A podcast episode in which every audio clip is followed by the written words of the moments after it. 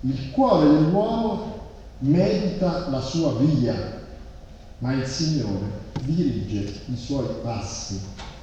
Ora, il cuore dell'uomo è nel cuore biblicamente la sede della personalità, non solo delle emozioni, come si usa dire di solito al giorno d'oggi, qualcosa di più, è il profondo, l'animo della persona.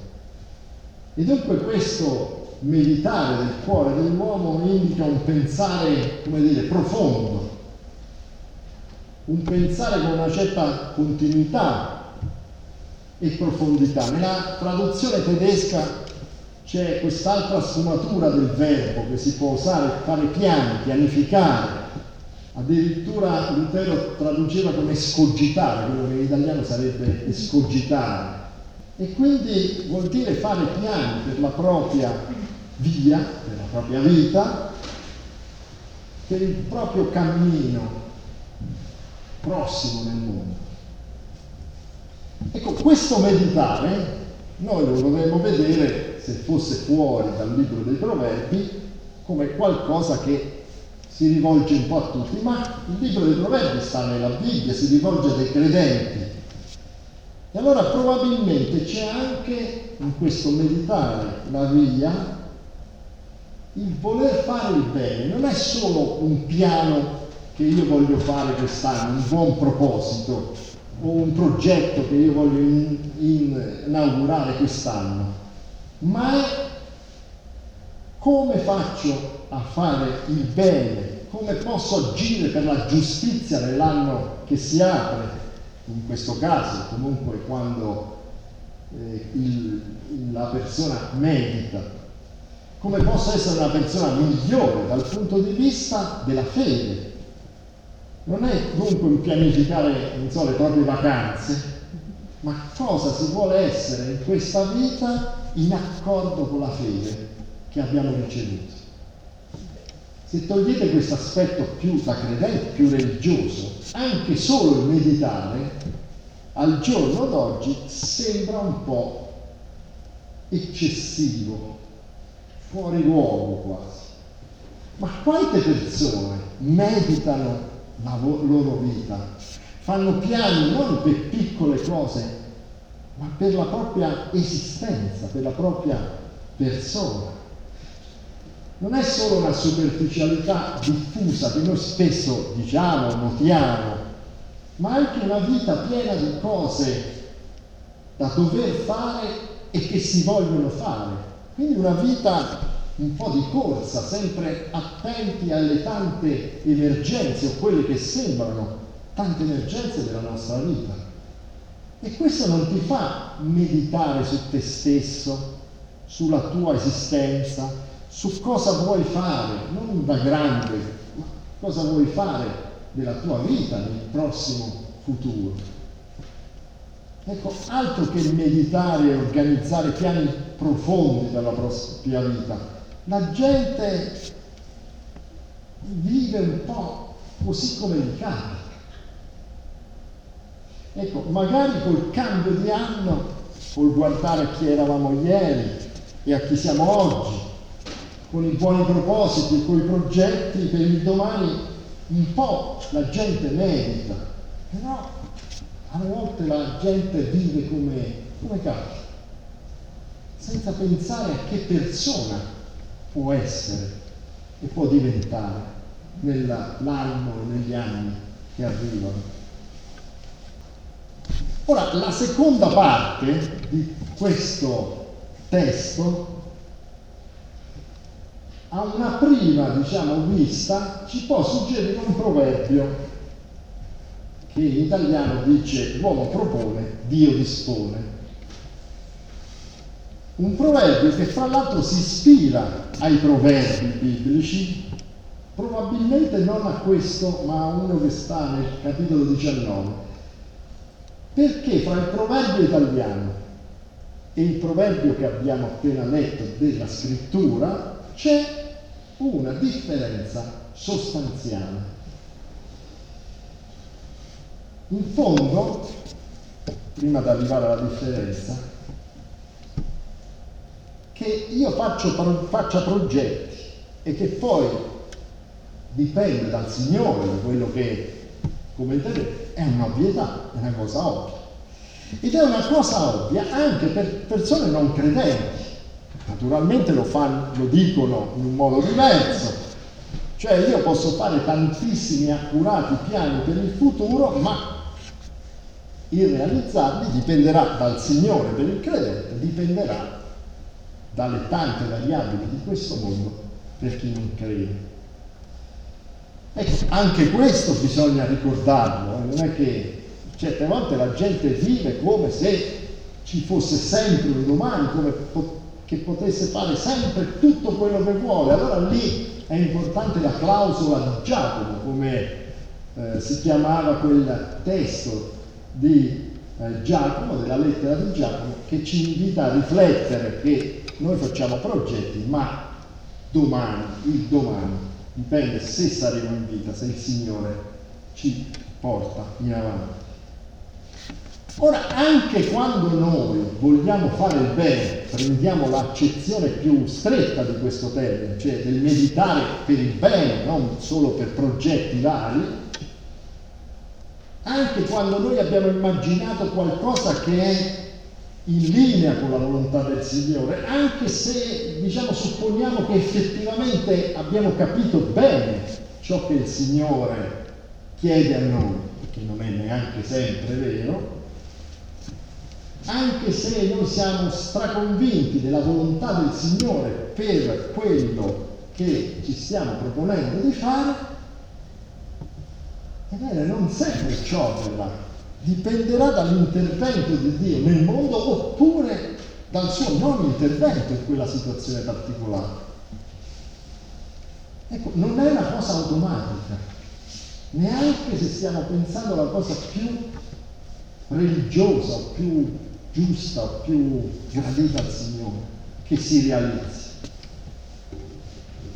Ecco, come dicevo, qui c'è una differenza e la differenza sta in questo dirigere, dirige i nostri passi. Cioè nel proverbio c'è una specie di principio generale, c'è qualche cosa quasi di pessimistico, di fatalistico. Qui invece c'è qualcosa di positivo, di positivo nei confronti della nostra esistenza. È l'iniziativa positiva del nostro Signore per noi, per la nostra vita. Dirige i nostri passi, è qualcosa di positivo, perché Lui vuole il nostro bene. In che senso dirige i nostri passi? E beh, scusate, devo fare due piccole parentesi, perché certe volte si leggono cose che non, per me non sono soddisfacenti. Allora ci sta un'interpretazione un po' semplicistica che vuole essere assolutamente incoraggiante, chiaro, per il credente, tranquilla proprio così, che dice che per il credente tutto quello che succede viene da Dio e anche le disfatte saranno un'occasione di crescita. Ecco, questo automatismo, perché è un automatismo, dice, succede così, no? ci farebbe vivere in un mondo predeterminato da Dio e governato da Dio. Quando noi preghiamo venga il tuo regno, invece diciamo no, qua alla notte non sappiamo bene perché, però il Signore lascia che questo mondo si autogoverni e faccia disastri. Ecco, quest'idea di che nei minimi dettagli Dio organizzerà e farà ogni cosa non tiene conto delle tante situazioni dolorose e senza senso che capitano per questo mondo. Certo che infine il Signore risolverà ogni cosa, che condurrà ogni cosa al bene. Ma non so se avete letto la notizia di qualche giorno fa. Una ragazza, credo negli Stati Uniti, stava trovando un vestito in un camerino di un supermercato. È stata raggiunta da una pallottola pagante perché c'era un, confronto a fuoco fra polizia e rapinatori e lei a 18 anni è morta così. Ecco, invocare la volontà di Dio in questo caso, come in altri casi, mi sembra blasfemo. Mi sembra che non è così il nostro Signore, che qualcosa che noi diciamo certamente possiamo dire il Signore conduce al bene, ma certe volte dobbiamo dobbiamo stare zitti perché noi non abbiamo la risposta a ogni cosa. Noi dobbiamo aspettare il giorno in cui conosceremo perfettamente. Ecco, lasciamo poi anche da parte altre interpretazioni, anche sfumature di questo, le correzioni che si incontrano sul cammino, cioè una cosa negativa è una correzione che il Signore eh, mi dà per insegnarmi il bene e l'umiltà. Ecco, di nuovo non è un automatismo, noi lo troviamo in Geremia questo, questa idea, per un caso concreto, per un episodio concreto lui dice sì, tu mi correggi, non correggermi con troppo, eh, con troppo eh, durezza, Ecco, io penso che invece questo dirigere i nostri passi abbia un aspetto più positivo e tre sono le cose che io vorrei dire su questo aspetto positivo del dirigere. Ora, la direzione, noi la usiamo spesso come qualcuno che ti controlla, ma la direzione è un, un, un andare in una certa direzione, un procedere verso una certa meta. Allora la direzione dei nostri passi data dal Signore è qualcosa che il Signore realizza con l'ineffabile intervento dello Spirito Santo, con la scrittura, con la parola, confrontandosi, ragionandoci sopra, certo, ma dà una direzione valida alla nostra vita. Ci mette sulla buona strada. Poi lo svolgimento spetterà un po' a noi e un po' sarà in mezzo a questo mondo così complicato, alle volte così violento e ingiusto. Ora, la seconda cosa è che dopo che il Signore ci ha dato una direzione positiva, valida, ci ha messo sulla buona strada, non è che ci abbandona lì. Non ci abbandona noi stessi, non se ne sta disoccupato nel regno dei cieli, ma invece interviene per aiutarci a mettere in pratica i nostri buoni propositi, ma anche spesso ci aiuta a ripartire, a riprogettare la nostra vita, il nostro vivere. Certamente poi ci saranno gli accidenti di questo mondo, gli interventi del mondo, questo mondo che mette in crisi anche i più credenti, i più validi, chiaro, Certamente non tutto andrà secondo i nostri piani, ma c'è questo sviluppo concreto dell'esistenza che fa il Signore dirigendo i nostri passi e reintervenendo e rialzandoci quando cadiamo e rafforzandoci quando siamo in difficoltà. Ecco, non dobbiamo dimenticare che il nostro Signore è una persona che si confronta con noi, che ci aiuta, non è un principio astratto, lontano. Ecco, questo dà una visione positiva al nostro futuro. Chiaro, sapendo tutto quello che può succedere. Ma noi possiamo sempre iniziare un anno o iniziare dopo una batosta che la vita ci ha dato con questa fiduciosa attesa che il Signore diriga i nostri passi, ci metta sulla buona strada e ci dia la forza, l'energia, alle volte anche ci raddrizzi questa strada che noi facciamo. Ecco, questo ci fa impegnare nel buon cammino, non come fossimo a fare un esercizio, ma per la gioia della vita. Ma c'è una terza cosa che voglio aggiungere. Come sapete, alle volte i proverbi, la saggezza, i buoni propositi sono declinati al singolare, cioè riguardano una persona, tu che leggi in qualche modo. sono rivolti a te solito, il che è molto importante perché non sta parlando con un altro, sta parlando con noi. Però spesso i proverbi, e questo proverbio in qualche modo non fa eccezione, si rivolgono al singolo, non alla comunità. Non a un singolo dentro la comunità. Ma dirigere, se prendiamo questa sfumatura di questo verbo, in italiano lo possiamo attribuire anche al direttore, al direttore d'orchestra, ad esempio. Seguitemi in questa immagine.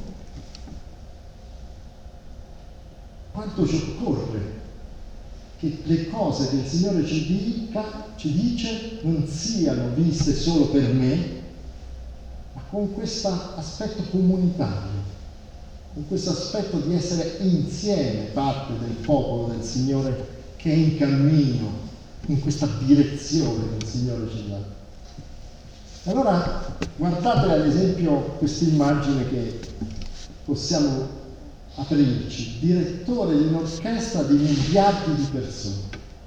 Ma quel direttore d'orchestra di miliardi di persone ci conosce per nome, mi conosce per nome.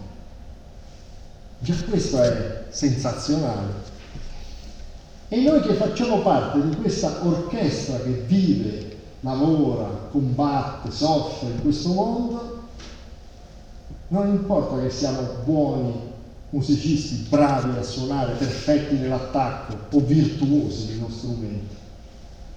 È il Signore che fa in modo che tutti insieme, pur tra cadute, sbagli, peccati, contraddizioni, pur tra tristezze e voglia e e le volte che non hai più voglia di andare avanti, tutti insieme riusciamo a suonare un brano, forse una sinfonia, forse alle volte solo una musica dolce e sommessa ma tenace. Ed è un brano che rende lode al Signore, è una sinfonia che rende lode al Signore, rende onore e gloria al Signore. E alle volte lascia a bocca aperta il nostro prossimo, sfiduciato, impossibilitato a capire bene la vita e di fronte alla azione dei credenti rende anche lui gloria al Signore. Ecco, questa orchestra fa una musica e noi facciamo parte dei musicisti di questa orchestra, alle volte appunto una musica debole, sommessa, ma tenace. Ed è una musica che ci viene a salvare nei momenti difficili della vita, è una musica che ci dà speranza, che ci dice sì, c'è vita eterna, sì, c'è una vita, una vita degna, c'è una via per vivere degnamente la nostra vita e c'è bellezza in tutti i giorni della nostra esistenza. Amen.